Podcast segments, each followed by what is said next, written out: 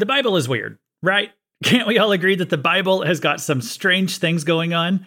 And aren't you ever just reading along and then you come across something that just seems totally out of left field? Something like 1 Corinthians 6, where it says, When one of you has a grievance against another, does he dare go to the law before the unrighteous instead of the saints? Or do you not know that the saints will judge the world? And if the world is to be judged by you, are you incompetent to try trivial cases? Do you not know that we are to judge angels? How much more than matters pertaining to this life? I'm reading that. I'm like, wait a minute. I don't remember learning in Sunday school about someday I'm going to judge the world. I mean, I think I already do enough of that when I'm scrolling through Twitter, but not only does the Bible say we're going to judge the world, it says someday I'm going to be judging angels too. And I honestly don't feel qualified to judge angels. I mean, do you? I, can barely decide what brand of butter to buy when I go to the store. I would like a little bit more information before I jump into this angel judging. And yet the Bible doesn't stop to explain that. Paul goes right on talking about human courts afterwards. And I don't even know what this whole judging angels thing is about. What about number six, when a prophet named Balaam is riding his donkey through a mountain pass? It says Balaam's anger was kindled and he struck the donkey with his staff. Then the Lord opened the mouth of the donkey, and she said to Balaam, What have I done to you that you have struck me these three times? I mean, there's literally a talking donkey right there in the Bible. And if that seems surprising to you, it's even weirder that it doesn't seem so surprising to the prophet who heard it. He just answered the donkey right back without missing a beat. That's actually the part of that story that freaks me out the most. It's not so much the talking donkey, it's the fact that Balaam was just kind of taking it in stride. What about Jude 9? It tells us when the archangel Michael, contending with the devil, was disputing about the body of Moses. And I, am like, wait a minute, what? The archangel Michael getting in a fist fight with the devil over the body of Moses. I'd missed that one in church, guys. Okay, I don't remember that story, but it's right there in the Bible. What about the things that are actually pretty familiar to us, but that we haven't really stopped and thought much about before? Things like 1 Samuel 17 4. It says, And there came out from the camp of the Philistines a champion named Goliath of Gath, whose height was six cubits and a span. And you've, you know, you heard that story. It's one of the first stories you hear as a little kid going to church. If you grew up in church, I mean, this is one of the baseline stories. And you read it, okay, there's a giant. David kills the giant. Good to go, right? But wait a minute. Six cubits in a span, that equates to about 10 foot three inches tall. Was he really that tall? I mean, because according to the Guinness Book of World Records, the tallest man ever in recorded history was about eight foot 11. And he lived about 100 years ago. Okay. And we have a lot more people around today, and we have a, a lot more people around 100 years ago than we did back thousands of years ago with the time of Goliath. It's like, so now we have a much larger sample size, but we don't have anybody who's near Goliath's height when you look at modern times. However, as you read through the pages of Scripture, giants are actually pretty commonplace. There's lots of passages that discuss men of gi- gigantic size, nothing like what we even have today. Why don't we see people that big today? So, these are questions I'm asking myself as I'm reading the Bible. And if you've ever come across strange Bible passages like this, and if you're like most of us, you just skipped right over them. I mean, that's that's what most of us do, right? We, we read something in the Bible, it doesn't make total sense, but we can't spend all day on that, right? We just got to move on to the next verse. Well, if you've ever wanted to go back, dig in a little bit, and see what that was all about, this is a podcast just for you. This show seeks to answer all those questions that you were too embarrassed to ask about in Sunday school. And to be fair, your Sunday school teacher or your pastor probably wouldn't know what to do with those questions anyway. So if you're interested in digging into topics like that, grab your Bible and let's get weird.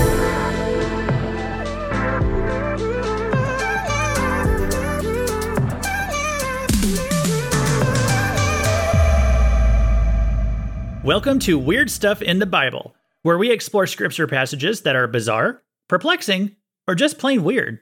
This is Luke Taylor, and welcome to what is also episode 100 of the Cross References podcast, but it's also the first episode of a brand new podcast called Weird Stuff in the Bible. And I've been wanting to do this second podcast that's just a little bit more focused on strange things in Scripture, or I might rephrase that things in Scripture that are strange to us. Okay, so I wanted to do this podcast. I don't want to alienate all the the regular audience I had who tune in for Bible studies on Ezekiel or prophecy or something like, you know, random Bible topics. That's what I do on cross references. But I also wanted to start this new podcast to get into some other stuff. I'm calling it Weird Stuff in the Bible. And if you're a listener on a podcast platform, if you found this episode on the Cross References channel, I invite you to type in Weird Stuff in the Bible, go subscribe so that you can be here for Weird Stuff episode 2. If you're listening to this on the Weird Stuff in the Bible channel, then you're already in the right place. And if you're a listener on YouTube, I'm probably just going to keep using my original YouTube channel and just dump both shows onto there. So if you're a YouTube subscriber, you don't need to do anything different. Cross References is going to continue to have new episodes on Mondays, and Weird Stuff in the Bible episodes will premiere on Wednesdays. And so, if you don't know me, or if you just need to get reintroduced to me, I'm an ordained minister with the Assemblies of God. Currently, I, am not working for a church right at the moment. I'm working with a Christian nonprofit organization. Um, I love Jesus, and I'm very blessed with a wife and a couple of sons. And I, I come at things in the Bible from a Pentecostal perspective. Um, so I'm I'm already for many Christians, I'm already at a little bit weird. I'm already a little bit out there just to begin with. And maybe I'll get a little more out there as we go through this show. I, I just bring that up to say I have a strong belief in the supernatural, and uh, and perhaps that's where I should just start because we live at a very weird time in human history. We live in the postmodern age, uh, what we might call rationalism or scientism. We believe in natural explanations for things. If you can't prove it in a test tube, then it's considered subjective and it's open to interpretation. And, you know, things like, how dare you say there's only one way to heaven? How dare you declare your way to be right? And, you know, most people in modern times, they don't believe in things like angels or demons. They might believe in God, but to them, God is kind of a, a concept. He's kind of distant. He's off in heaven. And all that stuff about miracles and demonic activity doesn't seem super relevant to us nowadays. Not when we have scientific explanations for things like the creation of the world, the origin of life, demon possession, speaking in tongues, why Travis Kelce is interested in Taylor Swift. Okay, actually, I don't have a rational explanation for that last one, but I think you get my point. We live in an age where science always seems to have the answer. And if a natural explanation doesn't do the trick, then it probably didn't happen. We even see many modern Christians that like to mix in scientific theories with stories in the Bible, things you know, things like evolution, with the with the story in the Bible of creation, there's churches today who will teach that the flood of Noah was just something in the local region, that it wasn't even worldwide. They'll teach that Jonah was never actually swallowed by a sea creature, and they'll tell you that the gifts of the Holy Spirit stopped functioning after the first century. Now, as I was saying, we live at this really weird time in human history because for almost all of history, like right up until a few hundred years ago, people had no problem believing in spiritual things supernatural creatures like angels and demons, spirits who are assigned to certain territories, fortune tellers and necromancers, and why we should stay away from them. Well, modern Christians say that we need to stay away from that stuff because it's fake. But ancient Christians would have said to stay away from that stuff because it's real. So we live at a time where we hear about things like giants with six fingers. We think it sounds mythological. We think it sounds like a folk story, something like Bigfoot, some kind of legend. Or, you know, were there ever dragons on the earth? Were there really dinosaurs in the book of Job? Well, you know, science says dinosaurs died out millions of years ago. So there's no way it could be in the book of Job. But what would the ancient Christians have said? What would the writers of the Bible have said? I can tell you they actually had no problem with the concepts of dragons, dinosaurs, demons, and witch doctors. It's the modern people who struggle with these things. So we live at a very weird time in human history where we are the first generation to reject supernatural explanations for all these things. And that's not just a modern problem, it's actually a modern Western civilization problem.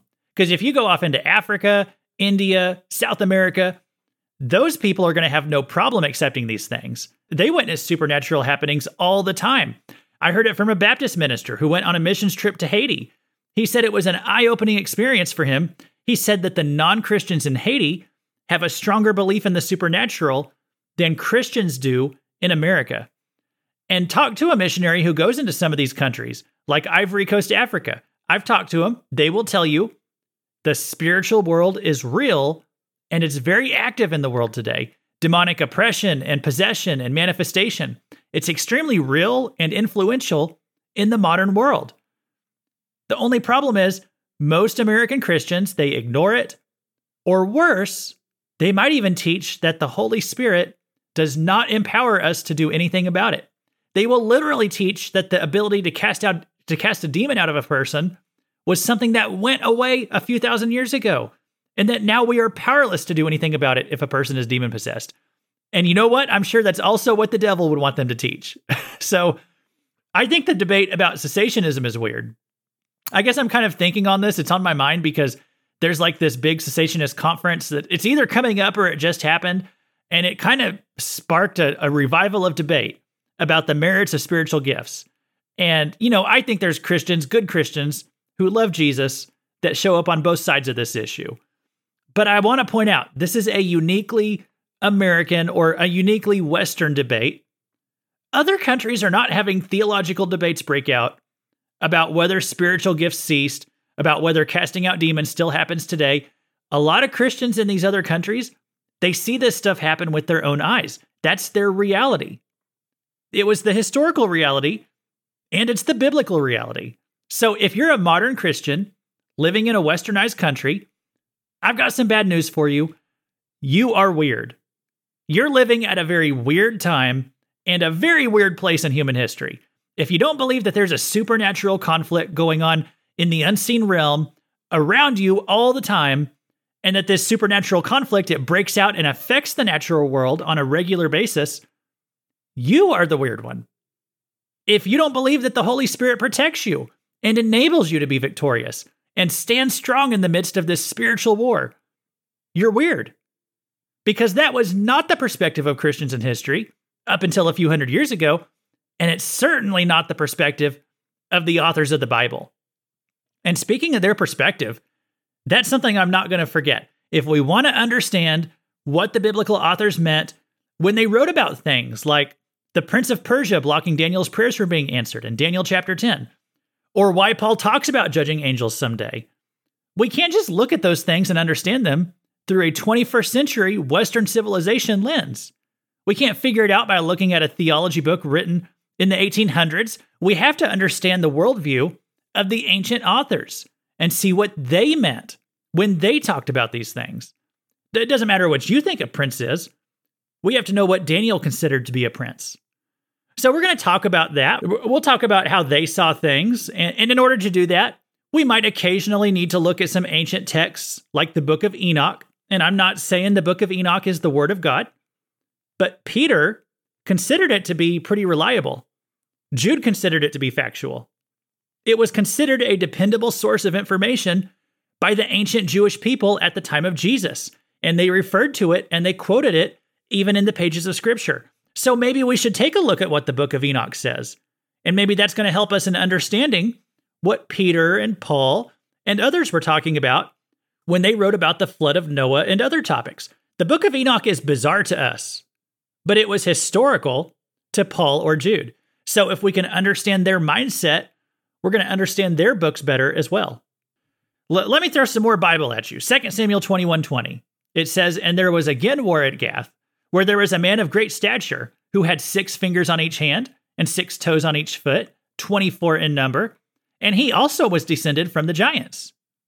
So, wait a second, six fingers and six toes. Is it normal to come across men like this? Well, no. But does that mean this is just folklore or legend? That's not what the Bible is telling us. It is saying this really happened. Conflicts with beings like this was considered normal to the ancient Israelites. The Bible is here to teach us about reality, about spiritual reality. It's telling us what this world is really like. The Bible is not a collection of stories that have no relevance to us today. If it was, then why would God have given it to us in the first place? Why, why give us a book of exceptions, of things that don't actually happen? How would that be useful to us? No, the Bible is telling us what reality is like. And whenever we find it surprising, It's because we are the ones who are looking at things in a weird way. The Bible is not weird, we are. So we will talk about that.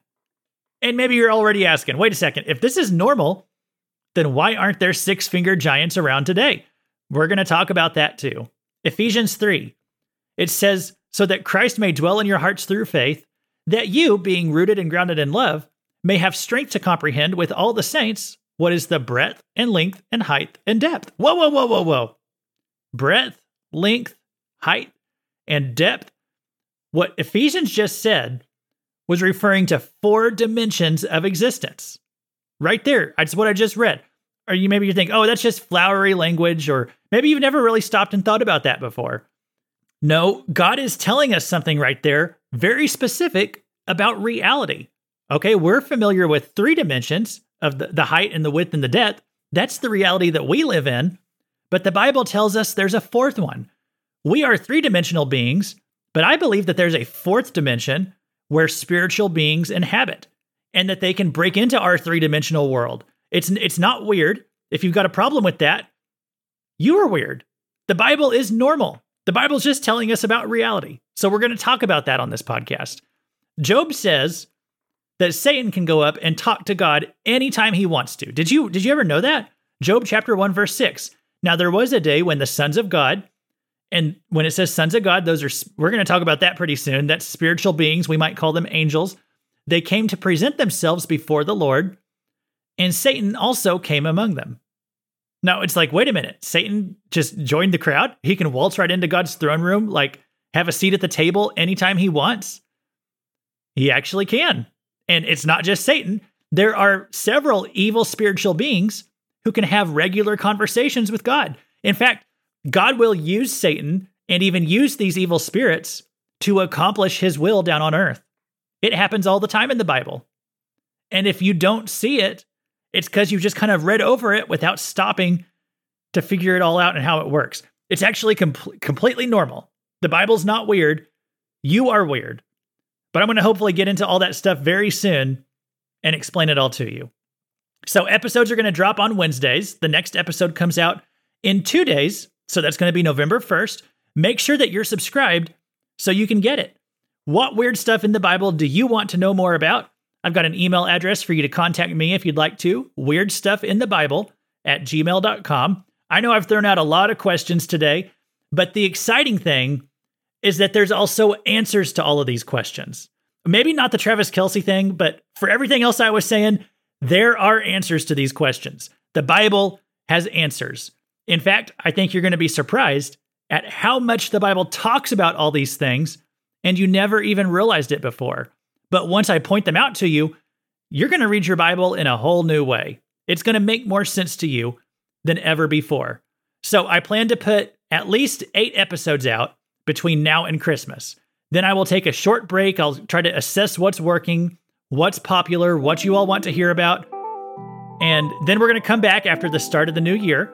And I will try to put these episodes out regularly, probably every Wednesday for a couple of months. I, I might take a, a break here or there but I will try to be consistent. And I also thought that I would regularly spotlight a particular book of the Bible and kind of teach through it as we're going through these lessons. And so, I mean, if it's a weird book of the Bible, of course, and I consider the book of Jude to be particularly weird. So at some point, we'll kind of do a, a quick series through that book. So if you think the Bible is a little weird sometimes, you're probably actually normal. But this podcast is going to make you less normal.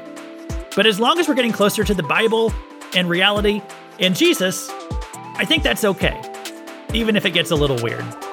Thanks for listening. God bless you for sticking around until the end, and I hope we'll see you next time.